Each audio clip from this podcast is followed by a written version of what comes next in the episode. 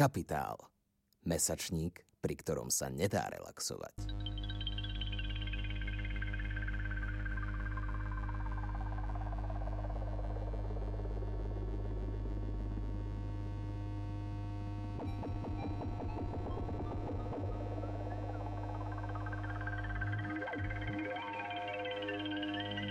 Kto sa bojí rodovej identity? Prvý diel podcastu o právach trans ľudí, transfóbii a tranzícii. Pozdravujeme posluchačstvo feministického a queer podcastu Capitalx.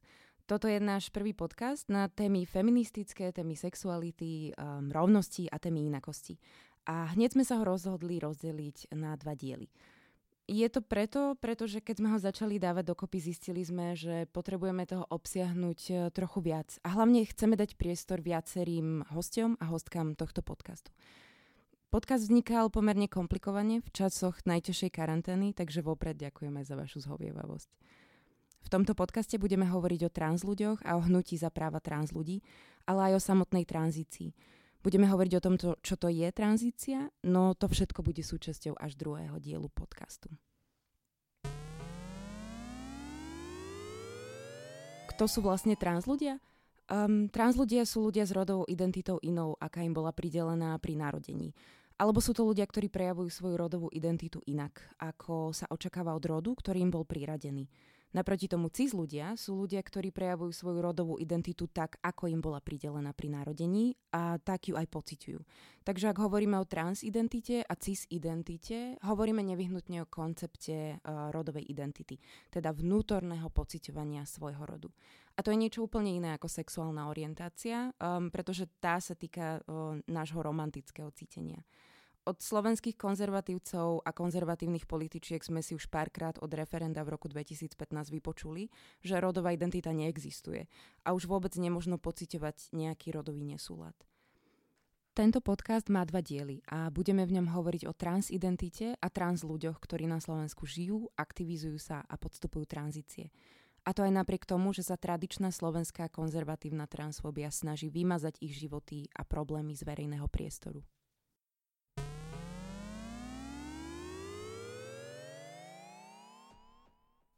K tomuto podcastu sa nám nazbieralo množstvo motivácií. Primárne sú ale dve. Má je mesiacom lásky, ale zároveň je to aj mesiac, kedy si pripomíname Medzinárodný deň proti homofóbii, transfóbii a bifóbii s anglickou skratkou Aida Hobbit. Áno. Každý rok si tento deň pripomíname 17. mája, pretože v Nemecku 17. máj bol už dlhšie známy ako Deň gejov podľa paragrafu 175, ktorý sa týkal kriminalizácie homosexuality. V roku 2015 sa však prvýkrát spoločne tento deň rozhodli oslavovať um, rôzne medzinárodné asociácie ako ILGA, International Lesbian and Gay Association, či International Gay and Lesbian Human Rights Commission. A v roku 2009 sa k názvu pridala aj transfóbia pretože napríklad v tomto roku sa Francúzsko oficiálne rozhodlo transrodovosť vyradiť spomedzi mentálnych chorôb. Napriek tomu, že trans ľudia boli v priestore globálneho severu u nás i v predvojnovom a povojnovom Československu v minulosti súčasťou hnutia za práva queer ľudí, Často vo verejnom priestore zostávajú transtémy akoby v závese. A posledné dáta z celo- celoeurópskeho prieskumu kvality života queer ľudí hovoria o tom, že trans ľudia naozaj zažívajú zo skupiny LGBTI ľudí najzávažnejšie formy útlaku. To hovoríme o násilí a diskriminácii. Napríklad verbálne útoky um, zažil každý druhý trans človek v Európe. Zároveň sme menej citlivení a citlivené na to, keď vo verejnom priestore zaznieva transfóbia. Pretože vždy, keď sa poslanec ľudovej strany naše Slovensko desí karnevalu na škole svojho syna, alebo keď počúvame o strachu z toho, že by si naše deti mohli vyberať každý deň iný rod, alebo keď počúvame o gender ideológii, v týchto slovách a uvažovaní je veľa implicitnej, ak nie explicitnej transfóbie. Pretože odkazuje na strach z rodovej identity, ktorá je spoločensky nekonformná. Implicitná transfóbia môže prerasť eh, v obmedzenie práv, ktoré si hnutie eh, za práva trans ľudí už vydobilo. Ďalšou motiváciou pre tento náš podcast eh, preto bol súčasný návrh zákona maďarskej vlády od Viktora Orbána, ktorý má znemožniť uznanie preferovaného rodu pre trans ľudí. Maďarskom návrhu zákona sa píše napríklad, že rod by mal byť definovaný ako biologické pohlavie dané pohlavnými charakteristikami a chromozomami. To znamená, že pri narodení by dieťaťu do rodného listu bolo zapísané pohlavie s najväčšou pravdepodobnosťou podľa toho, aké má okom rozpoznateľné genitálie. Tento návrh zákona napríklad vôbec neberie v úvahu to, že existujú a, a rodia sa aj intersex ľudia, ktorých pohlavie nie je ľahko určiteľné biologickými charakteristikami. Tých je štatisticky na svete približne toľko, koľko ríšavých ľudí. Po, po prijatí tohto zákona by tiež pre trans ľudí nebolo možné v Maďarsku podstúpiť zmenu rodu v dokladoch v neskoršom veku. Teda nik by v Maďarsku už nemohol podstúpiť tzv. tranzíciu. Ako prebieha tranzícia? Že je to komplexný stav, ktorý mnohí trans ľudia popisujú ako celoživotný proces. O tom budeme hovoriť aj v druhom dieli uh, tohto podcastu. Pre pochopenie toho, ale čo sa deje v Maďarsku, je nutné vedieť, že tranzícia pre trans ľudí, ktorí ju podstupujú, má sociálny, fyzický, ale hlavne právny rozmer. A všetky tieto rozmery sú vo väčšine krajín v Európe, uh, hlavne teda v procese tranzície na seba naviazané. Um, to, čo sa však maďarská vláda snaží obmedziť, tak to je vyslovene ten právny rozmer tranzície, teda oficiálne uznanie preferovaného rodu v dokladoch a inej dokumentácii. A na to, aké následky bude mať zákon, sme sa pýtali Martina Macka z iniciatívy Inakosť. Bezprostredným následkom bude samozrejme, že transrodoví ľudia si nebudú môcť zmeniť doklady a teda a, a, je, je tam samozrejme ešte kopec otvorený otázok, že čo sa stane s tými, čo to už urobili, keďže ten zákon informoval tak, že to pohľavie, ktoré bolo pripísané pri narodení, by malo byť nemenné, platiť celý život, mm-hmm. takže e, to otvára množstvo aj právnych otázok, jednak čo s tými, čo to už takýto proces podstúpili, potom čo s tými, čo e, podstúpili takýto proces zahraničí, majú doklady napríklad z zahraničia, či bude uznávať Maďarsko a, a tak ďalej, čiže to otvorí podľa mňa kopec no, aj právnych sporov, ktoré budú nasledovať aj z tohto dôvodu, ale samozrejme ten hlavný dôvod, e, prečo je to nepriateľné, je to, že to už podlieza európsky štandard ľudských práv, ktorý je jasne určený napríklad aj e, Európskym dohovorom pre ľudské práva a e, výkladom, ktorý mu dáva Európsky súd pre ľudské práva. Takže toto bude určite ten hlavný dôvod, prečo je to nepriateľné aj z právneho pohľadu.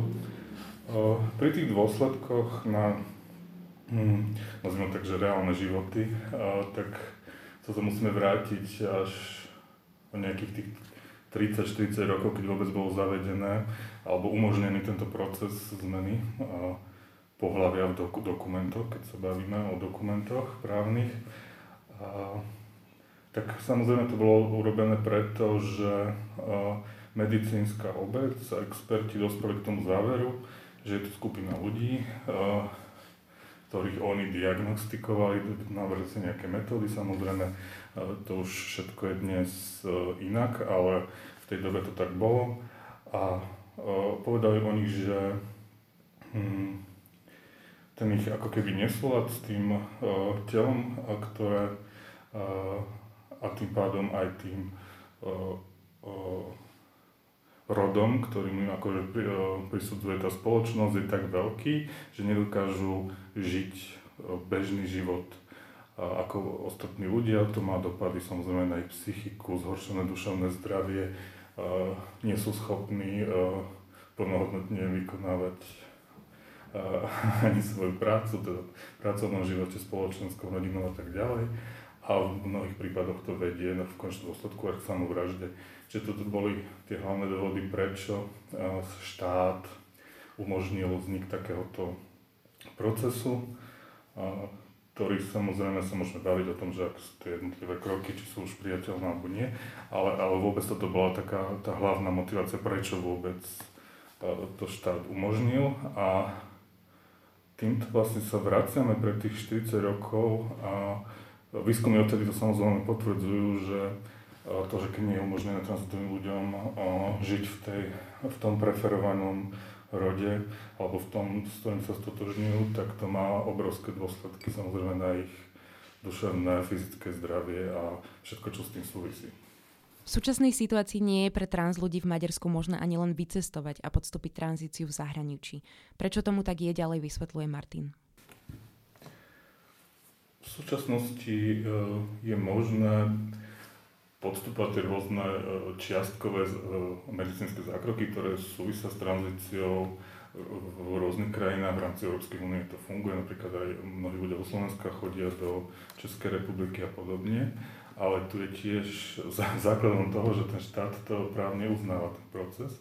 Čiže aj keby v Maďarsku niekto je maďarským občanom, občiankou a chce podstúpiť tieto zákroky môže, ale nebude to mať vplyv na to, že podľa teda, ako je napísaný ten zákon, tak to nebude mať vplyv na to, že im štát aj reálne zmení tie doklady. Mm-hmm. Čiže uh, Takže nemôže... Ne, nebude ako keby bránené v tej, podstúpiť tú, tú fyzickú časť medicínsku, alebo uh, brať hormóny a podobne, čiže toto im nikto ako keby nezakáže. Môžu to robiť aj v iných štátoch a nakoniec možno aj v Maďarsku, lebo, mhm. lebo z toho zákona nevyplýva, že by bolo toto zakázané, ale nebude to mať efekt na to, čo budú mať napísané v občianskom preukaze. Pre Reuters sa Tamáš Domboš, člen Maďarskej LGBT aliancie, vyjadril o tom, ako krátko po ohlásení plánov maďarskej vlády začali do trans poradní volať ľudia, ktorí začali už podstupovať tranzíciu. Mnohí a mnohé z nich hovorili o myšlienkach na samovraždu. Takže môžeme povedať, že tieto plány už stihli ovplyvniť pocit bezpečia a mentálne zdravie trans ľudí v Maďarsku. Takže v podstate by teda išlo obmedzenie práv, ktoré Trump s ľuďom garantujú medzinárodné dohovory. A ešte sú takéto postupy aj v rozpore s odborným medicínskym úzusom.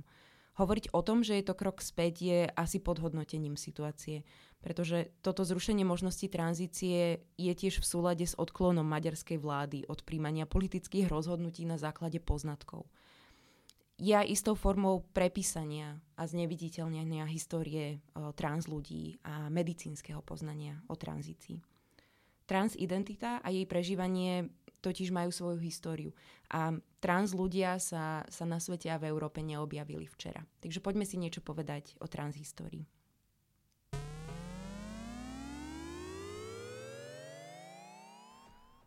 Takže odliadnúc od rôznych rodových identít, ktoré existujú a existovali v iných komunitách, napríklad v Indii alebo v Polynézii, v medicínskom diskurze v Európe sa transidentita objavila pred Prvou svetovou vojnou, kedy nemecký lekár a sexuolog Magnus, Magnus Hirschfeld pardon, prvýkrát použil slovo transvestita. Vo svojom období počas vykonávania klinickej praxe pozoroval hlavne ľudí, ktorí svoj rodový prejav prejavovali inak, ako bol, ako bol dezignovaný rod uh, pri narodení. Teda jednoducho venovali sa crossdressingu. Obliekali sa podľa preferovaného rodu, gestikulovali inak, teda hovoríme o nejakom manierizme, a správali sa podľa svojej preferovanej rodovej role. Hirschfeld tak ľudí, ktorých vnímal ako narodených v zlom tele, označoval ako transvestitov. Neskôr založil Berlínsky inštitút, kde pre trans ľudí poskytoval operatívne zákroky zmeny pohlavia. Počas doby, kedy pôsobil, zdôrazňoval, že trans ľudia naozaj existujú a nie ich málo. Viac o jeho praxi a o praxi iných poskytovateľov zdravotnej starostlivosti hovorí psychiatr dr. Michal Paterak. Ak ste videli film Danish Girl, takúto operáciu zmeny pohľavia podstúpil Einar Mogens Wegener, ktorý predtým už viac ako 10 ročie žil ako žena, ako Lily LB a e, tú liečbu zmeny pohľavia, respektíve sex reassignment surgery, e, podstúpil v Nemecku práve pod supervíziou, supervíziou Magnusa Hirschfelda. Neskôr takým doslova svedcom transrodovej komunity sa stal Harry Benjamin, on poskytoval hormonálnu liečbu eh, transexuálom v čase, keď boli považovaní za zmetených homosexuálov, za neurotikov, za transvestitov alebo dokonca za schizofrenikov, eh, ktorí mali zvláštnu symptomatiku práve v zmysle svojej pohlavnosti. Takže on bol skutočným priekopníkom a on naozaj pomáhal tejto komunite, ako sa dalo. Transsexualizmus chápal esencialisticky, čiže vnímal ho ako biologickú poruchu spôsobenú feminizáciou ešte počas e, života plodu, či in utero, a vystrihal sa akýchkoľvek psychologických e, vysvetlení. To znamená, že vnímal e, transsexualizmus ako vrodený fenomén. Liečil množstvo teda transsexuálov a stal sa ich svetým patrónom, ako Drescher, autor uvádza, a v ich privátnej praxi sa nimi, a v jeho privátnej praxi sa nimi zaoberal bez akékoľvek univerzitnej alebo akademickej podpory.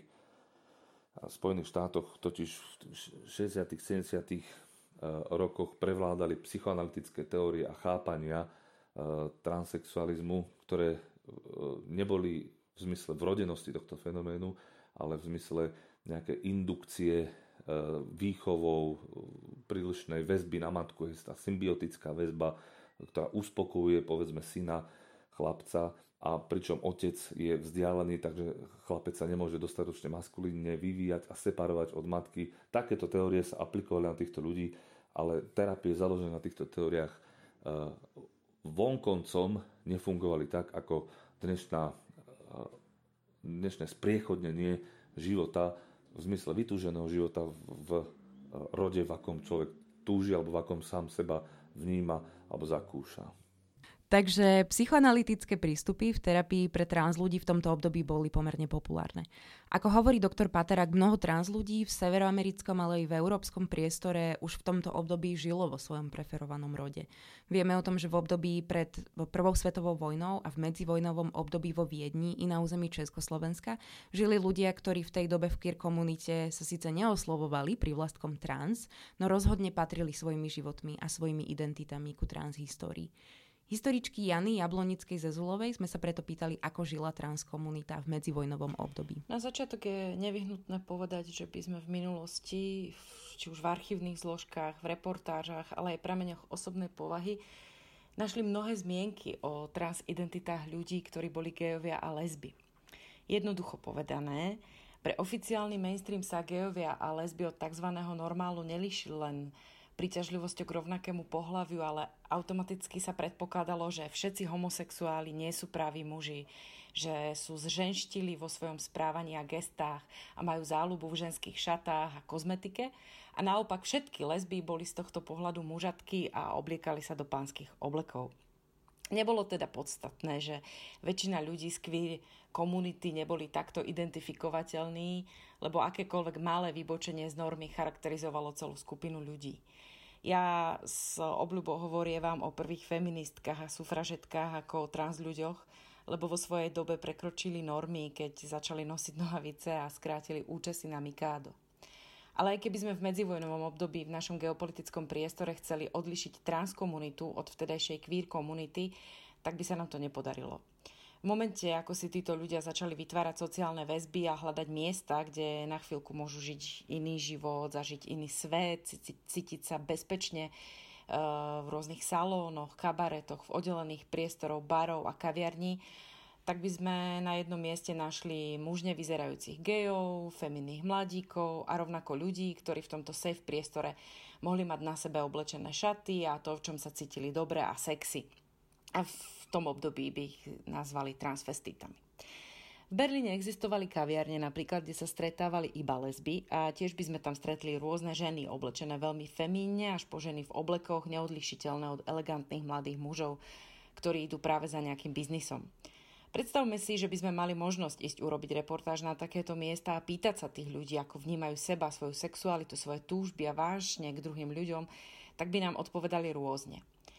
A trans ľudia sa práve na, tých, na takýchto miestach uh, cítili dobre a prirodzene si tam našli svojich spojencov. Ale keď hovoríme o medzivojnovom období, keď už bol známy pojem transvestita, tak mainstream a často ani ľudia z komunity úplne neodlišovali ľudí, ktorí mali záľubu v prezliekaní od tých, ktorí chceli prispôsobiť telesné znaky svojej reálne prežívanej identite. Československom prostredí občas na verejnosť a do mainstreamu prenikli informácie o ľuďoch, ktorých e, rodičia vychovávali, citujem ako to druhé pohlavie. Asi najznámejší je príbeh Zdenky Koupkovej, atletky, držiteľky svetových rekordov, ktorá v 30. rokoch podstúpila úplnú transformáciu na Zdenka Koupka. Samozrejme jej operácia vyvolala bulvárne reakcie médií a skončila aj slubná trénerská kariéra v atletike. Ja som presvedčená ale, že Zdenek Koubek žil potom v úzadí spokojnejší život. Keď Magnus Hirschfeld v roku 1919 v Berlíne založil Inštitút pre sexuálne vedy, jeho cieľom bolo nielen prispieť vedou a poznaním k dekriminalizácii homosexuality, ale zozbierať a šíriť poznatky o ľudskej sexualite ako takej naprieč časom a kultúrami a podporovať výskum, ktorý by prispel k väčšej osvete, progresu, emancipácii žien, to bola jedna veľká ich téma. Inštitút skúmal, vzdelával, poskytoval poradenstvo, zaviedol poradne pre manželstvo a sexuálne otázky. A zároveň tento inštitút vďaka Hirschfeldovi poskytoval poradenstvo trans ľuďom, ktorí chceli podstúpiť telesné zmeny a zároveň sa na pôde tohto inštitútu prvýkrát takéto operácie začali vykonávať. V inštitúte napríklad pracovali transženy ako asistentky, ako kuchárky, ktoré by inak skončili na ulici a Hirschfeld im tak de facto zabezpečil dôstojné živobytie. Zároveň spolupracoval s miestnou políciou, aby obmedzila zatýkanie ľudí, ktorí boli prezlečení za iné pohlavie a v mene inštitútu im vystavoval potvrdenie, že toto oblečenie majú povolené nosiť na základe lekárskeho posudku. Um, teda predtým, než sa transrodovosť dostala do pozornosti lekárov a lekárok, bola skôr v zornom poli štátnej moci. Polícia a justícia napríklad pozorovali crossdressing a romantické a sexuálne vzťahy, ktoré mali trans ľudia tie boli vtedy vnímané ako vzťahy medzi osobami rovnakého pohľavia. Tomu treba rozumieť takto. Crossdressing bol na niektorých miestach trestný, um, častejšie boli ale trestané homosexuálne vzťahy. Musíme si uvedomiť, že išlo o kriminalizáciu vzťahu medzi dvoma súhlasiacimi dospelými osobami. Tomu sa hovorí zločin bez obete. Napríklad na území Československa boli homosexuálne vzťahy trestané až do roku 1961 kedy sa situácia pre queer ľudí um, spolu s destalinizáciou zákonov trošku zlepšila. No a aj potom boli tieto vzťahy stigmatizované a trans a queer ľudia boli v Československu prenasledovaní a vydieraní štátnou mocou. O tom si ale povieme asi inokedy. Takže späť k trans ľuďom a v zárodkoch modernej medicíny začiatkom 19. a 20. storočia lekári ako Hirschfeld alebo um, Richard von Kraft-Ebing, oni venovali svoju pozornosť hlavne operáciám a telesným premenám trans ľudí. Otázka je, že či to bolo ku spokojnosti ich pacientov a pacientok alebo samotných eh, lekárov. Medzi, medicína totiž v tej dobe razila tézu, že trans človek sa narodil do nesprávneho tela, čo už som teda spomínala. No už dnes je to viac menej vyvratený mýtus, pretože z výskumu napríklad vieme, že netúžia všetci trans ľudia po rôznych operáciách a premenách tela, napríklad zapričinených hormonálnou terapiou. V sociálnych vedách a výskume to vieme, lebo sa ich už roky pýtame. Je to celkom paradigmatická myšlienka. Pýtať sa ľudí, čo vlastne potrebujú.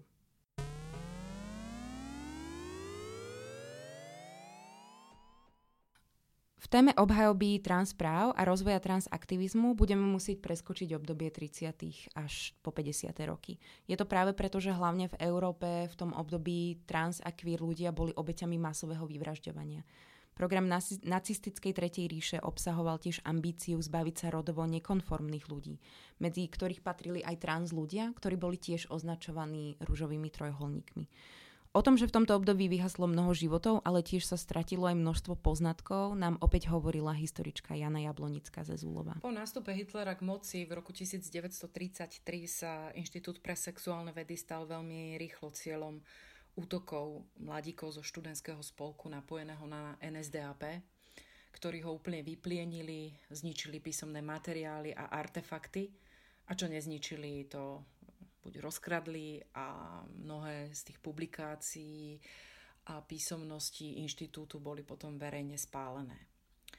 To, čo sa z inštitútu podarilo zachrániť, boli čriepky oproti tomu, čo sa v ňom nachádzalo a keď uvážime, že sa mladí nacisti dostali ku kartotékam a spisom lekárov, ktorí v inštitúte poskytovali poradenstvo, tak sa mnohí ľudia museli báť kvôli úniku dôverných informácií. V roku 1936 nacistický režim zriadil oddelenie, ktoré sa zaoberalo tzv. očistou nemeckého národa, ktorý treba oslobodiť od toho, čo ho oslabuje, čiže v ich ponímaní homosexualita či napríklad interrupcie, lebo vzor správneho nemeckého muža predstavoval biely heterosexuálny muž, pripravený plodiť nových vojakov a pripravený do boja tak sa na základe rôznych údaní vyvolaných politickou manipuláciou dostalo na zoznamy homosexuálov asi 100 tisíc ľudí, z ktorých polovica bola odsúdená na základe paragrafu 175 na trest väzením. Stovky z nich boli poslaní na psychiatriu, niektorí sa vyhli väzeniu tým, že podstúpili tzv. dobrovoľnú kastráciu. Od roku 1937 sa začal v koncentračných táboroch používať na ich označenie tzv. rúžový trojuholník. V nich čelili rôznym formám útrap, mučenia, vrátane neľudských pseudolekárskych pokusov. Odhaduje sa, že režim poslal do koncentračných táborov 10 až 15 tisíc ľudí, eh, ktorých označil eh, týmto trojuholníkom.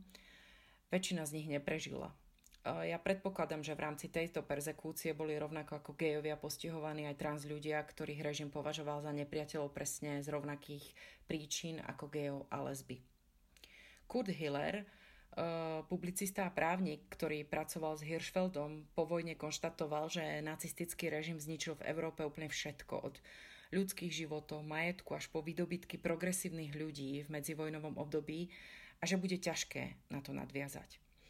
Určite to nebolo ľahké, ale Inštitút za dobu svojej existencie rozvinul veľkú sieť spolupráce medzi lekármi rôzneho zamerania, sexuológmi, vzdelancami v Európe, Ázii, USA.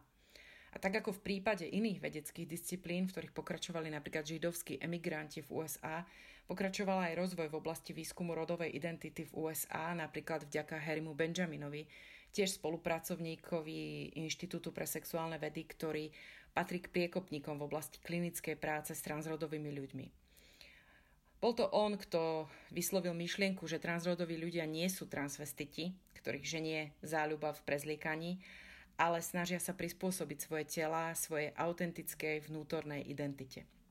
Tento etický prístup aj razil v komunikácii so svojimi klientmi, ktorí boli transrodoví. A on nebol jediný. V 60. rokoch vznikali viaceré práce na túto tému a výskum prebiehal už od 50. rokov.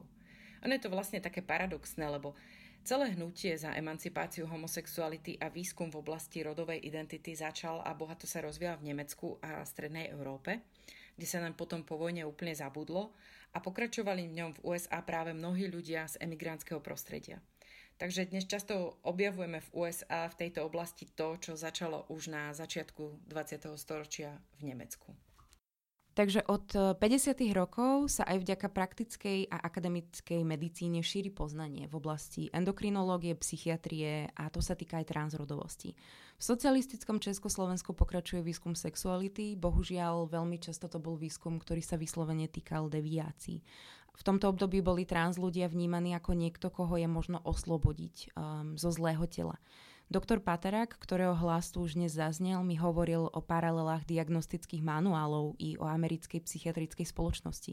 O tom, ako sa postupne zo zoznamov vynímala homosexualita, ktorá tam bola už od 50. rokov. Najprv tam bola ako ochorenie, neskôr ako sexuálna deviácia či porucha sexuálnej orientácie. A podľa neho existuje v súčasnej medicíne isté chápanie transrodovosti ako niečoho patologického, ako poruchy, ktorá spočíva v nesúlade, ktorý sa vlastne nedá liečiť, ale možno len medicínsky asistovať pri tranzícii. On sám sa vyhradzuje voči neetickým praktikám, ako sú konverzná terapia či reparačná terapia, ktoré sa uplatňujú aj na trans ľudí ešte stále v niektorých krajinách a ktoré by mali človeka presviečať o jeho jej rodovej identite, respektíve o natálnom pohlaví. Ako sa ale vlastne doktor Paterak pozera na prítomnosť transrodovosti v diagnostických manuáloch, o tom hovoril ďalej. No, to vynatie homosexuality z diagnostického štatistického manuálu viedlo k okamžitému vyliečeniu gejov a lezieb, čo de- tohto problému v podstate.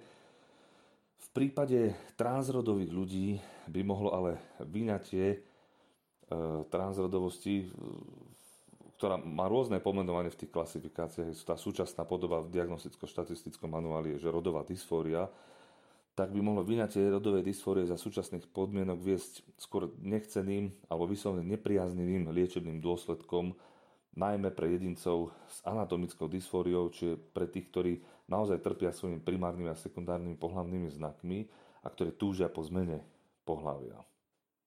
Ak som hovoril o paralelách, tak tie, tie diagnózy, ktoré by pokrývali transrodovosť, sa v porovnaní s homosexualitou objavili e, neskôr. E, poznali sme ich ako tzv. porucha rodovej identity, Gender Identity Disorder v rámci diagnostickej štatistickej príručky americkej psychiatrickej spoločnosti. Hoci Gender Identity Disorder sa v nej neobjavil ani v roku 1952, ani v roku 1968, Prielom nastal až v DSM-3, eh, kde sa v roku 1980 eh, objavil transexualizmus pre adolescentov a dospelých a eh, porucha rodovej identity v detstve. Potom tieto vlastne dve diagnostické jednotky splynuli dohromady s príchodom štvrtej verzie diagnostického štatistického manuálu v roku 1994 do jednej poruchy rodovej identity, ktorá mala ale mierne odlišné kritéria pre deti a pre dospelých. Hovorila som a počuli sme o vývoji medicínskeho poznania. Od 50. rokov ale vstupujeme do oblasti iniciatív queer aktivizmu, a to aj na miestach, kde to predtým bolo zriedkavé. Napríklad diskurzy a právne rámce týkajúce sa LGBT ľudí boli v niektorých krajinách Európy, ako napríklad v Československu, rozhodne viac napred, ako v Spojených štátoch napríklad. Na začiatku som spomínala, že trans ľudia boli v hnutí za práva queer ľudí po celom svete aktívni, no napriek tomu zostávajú stále neviditeľní. Preto som povolala aktivistu Pride Košice Roberta Furiela, aby nám povedal viac o politickom aktivizme trans ľudí aj v USA. Dalo by sa povedať, že trans a rodovo nekonformní ľudia boli hlavným motorom teplého oslobodzovacieho hnutia, tzv. Gay Liberation Movement, aj z toho dôvodu, že boli vždy viditeľní. Často nemali luxus alebo privilegium tzv. pasovania, splynutia s majoritnou spoločnosťou.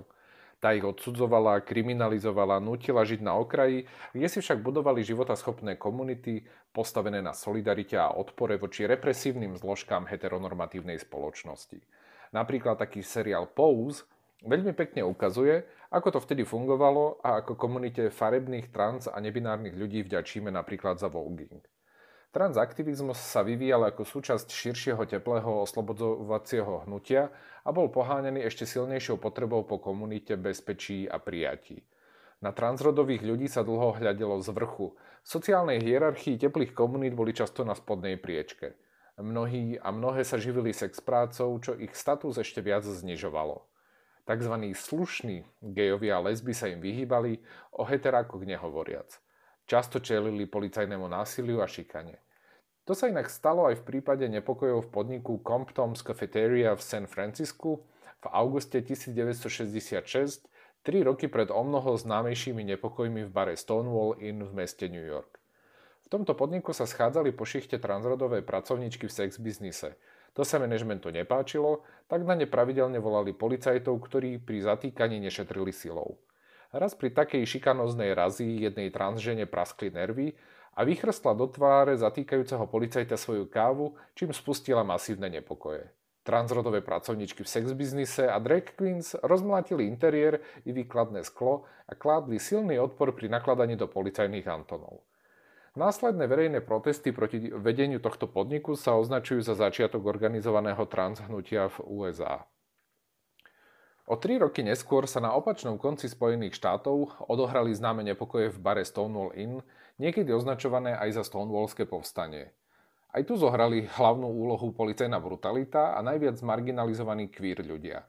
Jedného dňa pri skoro rutinnej policajnej razii sa rozhodli, že si nenechajú skakať policiou po hlave, vzbúrili sa, začali mlátiť policajtov a najbližších pár dní s nimi bojovali o svoju štvrť Village.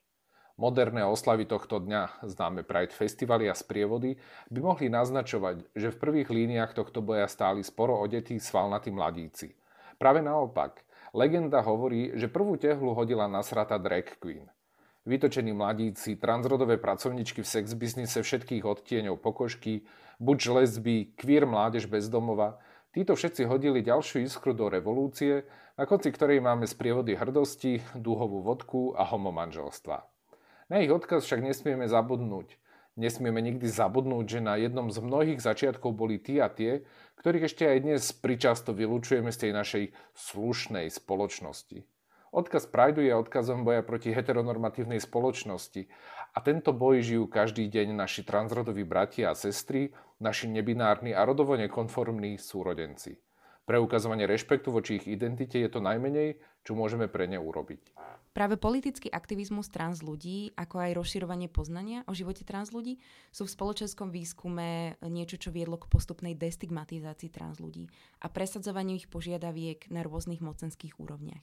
Trans ľudia sú súčasťou feministického LGBT aktivizmu aj na Slovensku. Oba tieto aktivizmy začali vznikať po páde bývalého režimu a o ich histórii si dúfam povieme niekedy inokedy.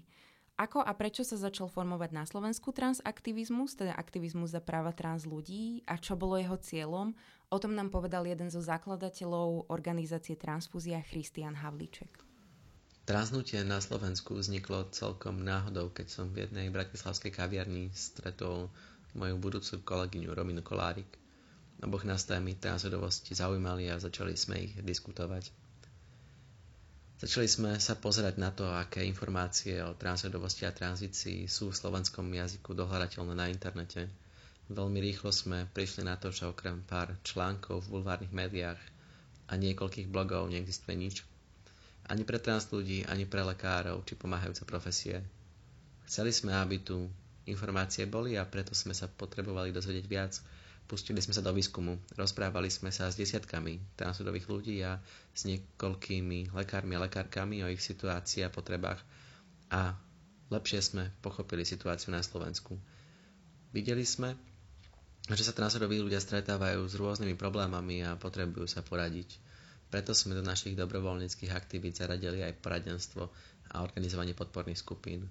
Bolo nám jasné, že je tu veľké množstvo ďalších ľudí, ktorí sa potrebujú poradiť napríklad o tom, kde nájsť lekára, ako tranzícia vyzerá, ako urobiť coming out a nevedia kde.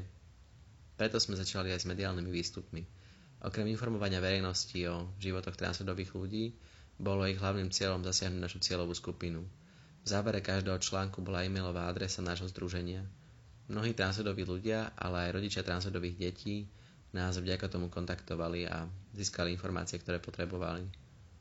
S čím väčšou skupinou ľudí sme pracovali, tým častejšie sme sa začali stretávať a narážať na systémové nastavenia. Boli to veci, s ktorými sme nevedeli pomôcť a museli sme odpovedať, nedá sa, zákon na to nepamätá. Išlo napríklad o to, že si transrodoví ľudia nemohli meniť meno a priezvisko na dokladoch o dosiahnutom vzdelaní. Napriek tomu, že nové údaje mali zapísané v rodnom liste a aj v občianskom preukaze, zákon na takú možnosť nepamätal. Potrebovali sme teda slovenské inštitúcie upozorniť na tieto nedostatky a začali sme sa venovať advokácii, teda snahe zmeniť politiky a zlepšiť systém, ktorý s existenciou transrodových ľudí nerátal. Myslím, že môžem hovoriť za všetkých ľudí, ktorí sa v transfúzii angažovali, že náš cieľ bol veľmi jednoduchý zlepšenie života ľudí, v našom prípade tých transrodových a také tomu aj doteraz. Ja pracujem v poradni, poradni pre LGBT ľudí. Moja kolegyňa a priateľka Zara Kromková pracuje na rovnakej pozícii v poradenskom a komunitnom centre Prízma v Košiciach, kde nadalej pokračujeme aj v organizovaní podporných skupín a komunitných stretnutí. Tieto aktivity vnímam ako najviac užitočné. Transrodoví ľudia potrebujú vedieť, že nie sú sami. Um.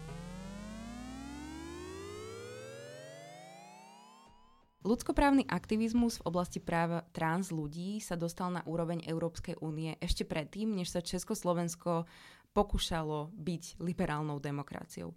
Napríklad v roku 1989, to bol teda rok predtým, než som sa ja narodila a rok predtým, než sa Viktor Orbán prvýkrát stal členom maďarského parlamentu, áno, je to vyše 30 rokov, dokonca Európsky parlament vydal rezolúciu o nediskriminácii trans ľudí.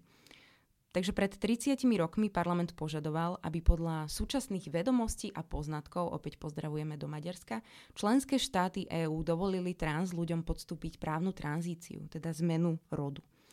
Poslanci a poslankyne Európskeho parlamentu k rezolúcii ešte aj pridali požiadavku, aby všetky úkony boli preplatené zo zdravotného poistenia, lebo však si ho platíme, aby nám slúžilo. V rezolúcii sa napríklad aj píše, že rodová identita môže byť dôvodom, prečo človek e, vo svojej krajine zažíva násilie a je prenasledovaný. Bude to tým, že stále na svete existuje 73 jurisdikcií, ktoré kriminalizujú nejaké formy e, vzťahov medzi queer ľuďmi a 15 krajín kriminalizuje transrodovosť, napríklad crossdressing.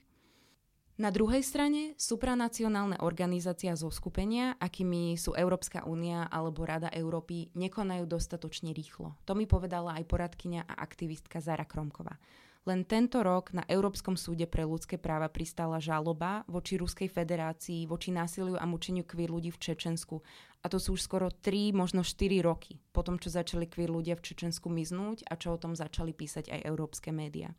Takže rezolúcie Európskeho parlamentu určite majú svoje limity, pretože kompetencie európskych štruktúr v oblasti diskriminácie ľudí na základe rodovej identity alebo sexuálnej orientácie boli vždy limitované a tie nástroje nie sú vždy najefektívnejšie. To vidíme aj v prípade Maďarska.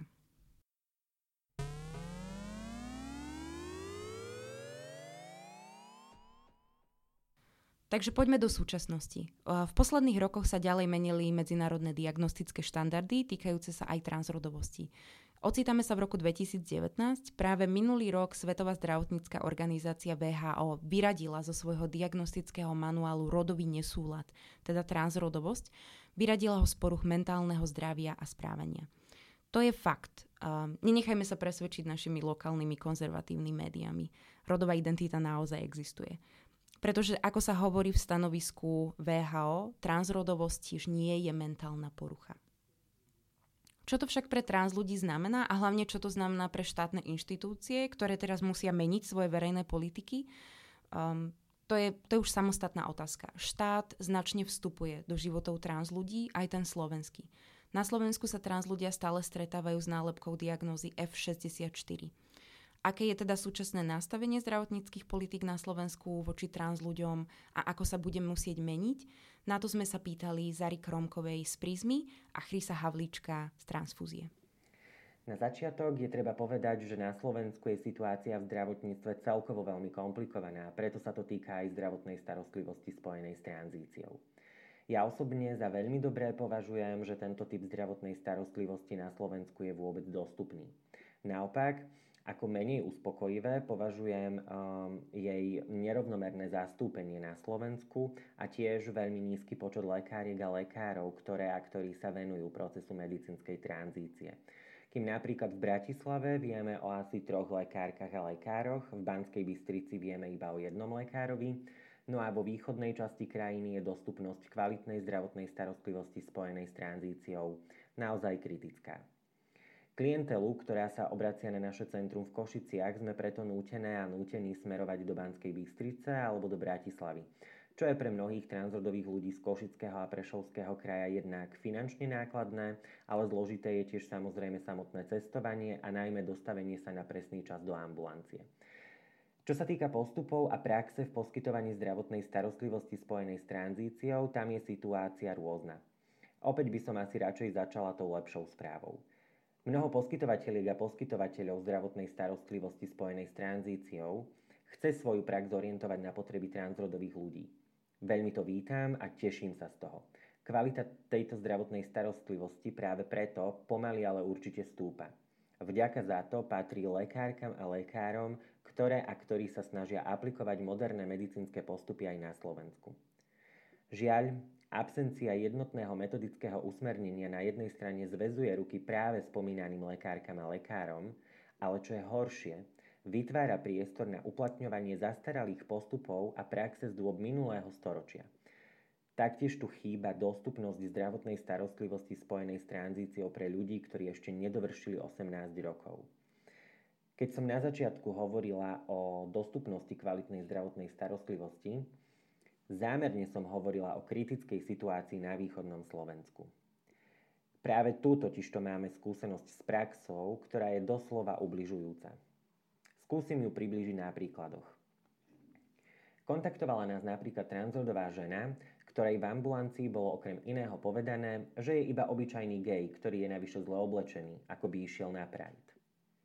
S takýmito poznámkami sa táto transrodová žena stretávala v tejto ambulancii bežne alebo skúsenosť iného transrodového človeka, ktorý nám zdieľal, že vyhľadal zdravotnú starostlivosť na východnom Slovensku už pred asi 5 rokmi, no bola mu po dvoch minútach diagnostiky v ambulancii odmietnutá, pretože podľa jeho slov mu bolo povedané, a to som si zapísala, ste iba lesba, ktorá nevie, čo vlastne chce. A navyše nie ste oblečená ako muž, ale ako žena. Aj vlasy máte dlhé. Muži predsa dlhé vlasy nenosia. Koniec zápisu. Tento človek potom nedokázal 5 rokov vôbec komunikovať akékoľvek svoje trápenie, lebo keď vyhľadal pomoc, nedostal v ambulancii to, čo potreboval. Ďalší trans človek mi zdieľal, že mu bolo povedané, že si jednoducho vedia overiť, či naozaj aj doma používa mužský rod, lebo dvihnú telefón a predsa sa opýtajú jeho rodičov. Takéto zastrašovacie metódy v ambulancii považujem za absolútne neprípustné. Tento človek mal vtedy 20 rokov, ale po tejto skúsenosti dostal z celého procesu tranzície taký strach, že na nejaký čas nevedel vôbec vyhľadať akúkoľvek inú pomoc. Takých príbehov by som naozaj vedela hovoriť mnoho. No najviac vo mne rezonuje príbeh transrodového muža, ktorý je tiež našim klientom. Pred viac ako 5 rokmi vyhľadal zdravotnú starostlivosť na východe, pretože z rôznych dôvodov nemohol za zdravotnou starostlivosťou dochádzať inám. Viac ako dva roky potom čakal, pokiaľ sa dostal mm, do hormonálnej substitučnej liečby, o ktorú prejavoval záujem dlhodobo. Odvtedy prešli ďalšie 3 roky a keďže odmieta podstúpiť kastračný zákrok, Trvá jeho tranzícia v súhrne viac ako 5 neuveriteľných rokov. V ambulancii mu totižto odmietajú vystaviť potvrdenie pre matriku na zmenu dokladov, teda na zmenu mena, priezviska rodného čísla, pretože trvajú na tom, že podstúpenie kastrácie je nutné, lebo tento zákrok vyžaduje zákon. Tieto informácie, ktoré spomínanému klientovi dávajú v ambulancii, však nie sú pravdivé slovenskej legislatíve žiaden zákon vyžadujúci kastračný zákrok nielenže neexistuje, ale podmienovanie administratívnej zmeny mena a rodného čísla nútenou kastráciou kritizuje Svetová zdravotnícká organizácia, Organizácia spojených národov, ale aj Európska únia, ktorá vyzvala Slovenskú republiku na zastavenie týchto praktík. V našom centre vieme iba ošetrovať a zmierňovať dopady takýchto postupov na naše klientky a klientov. Nedokážeme však zmeniť systém. Preto považujem za mimoriadne dôležité, ba priam za kľúčové, aby na Slovensku bola prijatá jednotná metodika, aby sme mohli takejto zlej praxi zabrániť. Počuli ste Záru Kromkovú a o tom, ako by mali podľa usmernení VHO vyzerať verejné politiky, hovoril Chris. Tranzíciu rámcuje zákon o rodnom čísle. Uvádza, že ministerstvo vykoná zmenu rodného čísla na požiadanie na základe lekárskeho posudku o zmene pohľavia osoby. Žiadne ďalšie platné usmernenia či postupy neexistujú. Ani len výklad toho, čo sa v zákone myslí pod pojmom zmena pohľavia, alebo čo má taký posudok obsahovať. Neexistujú ani postupy, ako poskytovať zdravotnú starostlivosť spojenú s tranzíciou. Väčšina poskytovateľov postupuje podľa nepísanej praxe, ktorú si v priebehu rokov vytvorili sami alebo v diskusii so svojimi kolegami a kolegyňami z medicínskej obce, keď chceli pomôcť svojim klientom a klientkám. O potrebe vydania usmernenia vieme roky a stále naliehavejšie komunikuje lekári a lekárky, ktorí a ktoré majú skúsenosť s transrodovými ľuďmi a majú ich vo svojich ambulanciách. Aj preto sa na ministerstve zdravotníctva v apríli minulého roka spustil proces prípravy takého usmernenia, ktoré malo zarámcovať proces vydávania posudku na zmenu rodného čísla a čiastočne aj poskytovanie zdravotnej starostlivosti súvisiacej s tranzíciou. Usmernenie bolo vypracované odborníkmi vo svojej oblasti, ktorí majú s trans pacientmi a pacientkami skúsenosť. V prípadoch, kedy postupy nie sú stanovené, môže dochádzať k problematickým situáciám, k diskriminácii, k inštitucionalizovanému násiliu a takéto aj v tomto prípade. Vydanie už vypracovaného návrhu usmernenia by vyriešilo mnohé problémy, s ktorými sa stretávajú transrodoví ľudia v zdravotnej starostlivosti, aj tí, ktorí ju poskytujú. Chcem veriť, že sa proces opäť obnoví a dovedie sa úspešne dokonca do vydania usmernenia. Slovensko bude tiež implementovať 11. revíziu medzinárodnej klasifikácie chorôb, kde je stav transrodových ľudí vyradený z duševných porúch. Mení sa názov diagnózy na rodový nesúlad a aj jej popis. Ide o spresnenie diagnózy, jej zaradenia vzhľadom na to, aké poznatky o transrodovosti medicína dnes má. Stav transrodových ľudí už nie je vnímaný ako duševná porucha. Na postupe tranzície, zmeny rodného čísla, to však samé o sebe nezmení nič. Väčšina poskytovateľov zdravotnej starostlivosti postupuje podľa nepísanej praxe. A keď hovoríme o poskytovateľoch, to sú všetci tí sexuológovia, psychiatričky a endokrinológovia, za ktorými trans ľudia prídu, keď sa rozhodnú podstúpiť právny proces prepisu rodu v dokladoch. Na Slovensku potrebujeme nové usmernenie, um, ktoré by organizovalo tranzíciu a pomáhalo trans ľuďom um, práve v tomto procese. Toto je teda miesto, kedy do hry vstupuje poznanie a to poznanie musí byť aktuálne. Takže dodať ho môžu trans ľudia, aktivisti a aktivistky za práva trans ľudí i experti a expertky medicíny i psychológie. V tomto momente by som sa vrátila späť ku celej trans histórii aktivizmu medicíny, medzinárodným koncezom, ľudskoprávnym štandardom. Možno ste zaregistrovali, že sme vám tu spolu rozprávali chronologický príbeh transpráv a aktivizmu. Išli sme dekádu po dekáde. Nevenovali sme sa jednotlivým oblastiam, že takto sa vyvíjal aktivizmus a takto sa vyvíjala medicína. A ten dôvod je veľmi jednoduchý. Je to práve preto, že takto to v sociálnych hnutiach chodí. Rozvoj diskurzov i materiálnej reality života ľudí, ktorých sa týka, sa posúva postupne.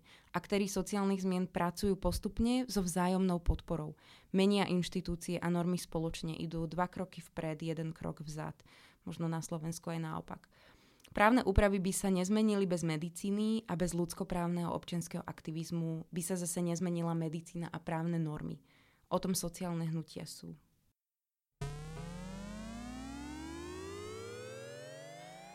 Toto bol prvý diel podcastu o trans ľuďoch a transprávach. Na dnes je to teda od nás všetko. Sme si vedomi a vedomé toho, že sme určite nevyčerpali všetky témy. V ďalšom dieli sa budeme preto venovať samotnej tranzícii, takže určite zostaňte s nami, bude to very soon. A záverom tohto podcastu by sme vás chceli všetci vyzvať, aby ste boli obozretní a načúvali dobre, pretože obmedzenia práv trans ľudí v tejto dobe prichádzajú tak nejak správa. O podobných krokoch, o ktorých sa teraz hovorí v Maďarsku, sa napríklad hovorí aj s ohľadom na záujmy amerického prezidenta Donalda Trumpa, ktorému sa od nástupu do svojej pozície podarilo už to, že zakázal vstup trans ľuďom do armády.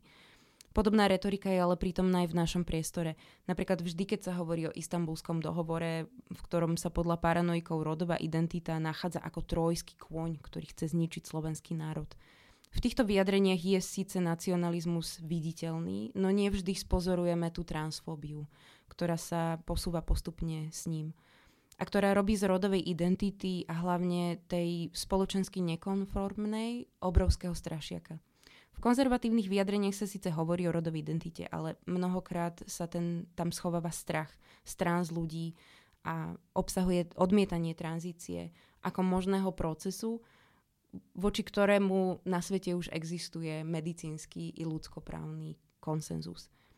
A niekedy práve to, čo nie je viditeľné, je práve to najzraňujúcejšie a najopresívnejšie. Ďakujeme, že ste nás počúvali. Moje meno je Veronika Valkovičová a želám vám šťastný a radikálny Medzinárodný deň proti homofóbii, bifóbii a transfóbii.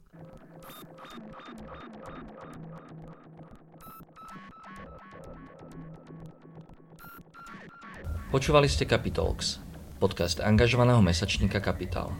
Viac článkov nájdete na webovej stránke www.kapital.noviny.sk, kde nás môžete podporiť napríklad objednaním predplatného. Ďakujeme.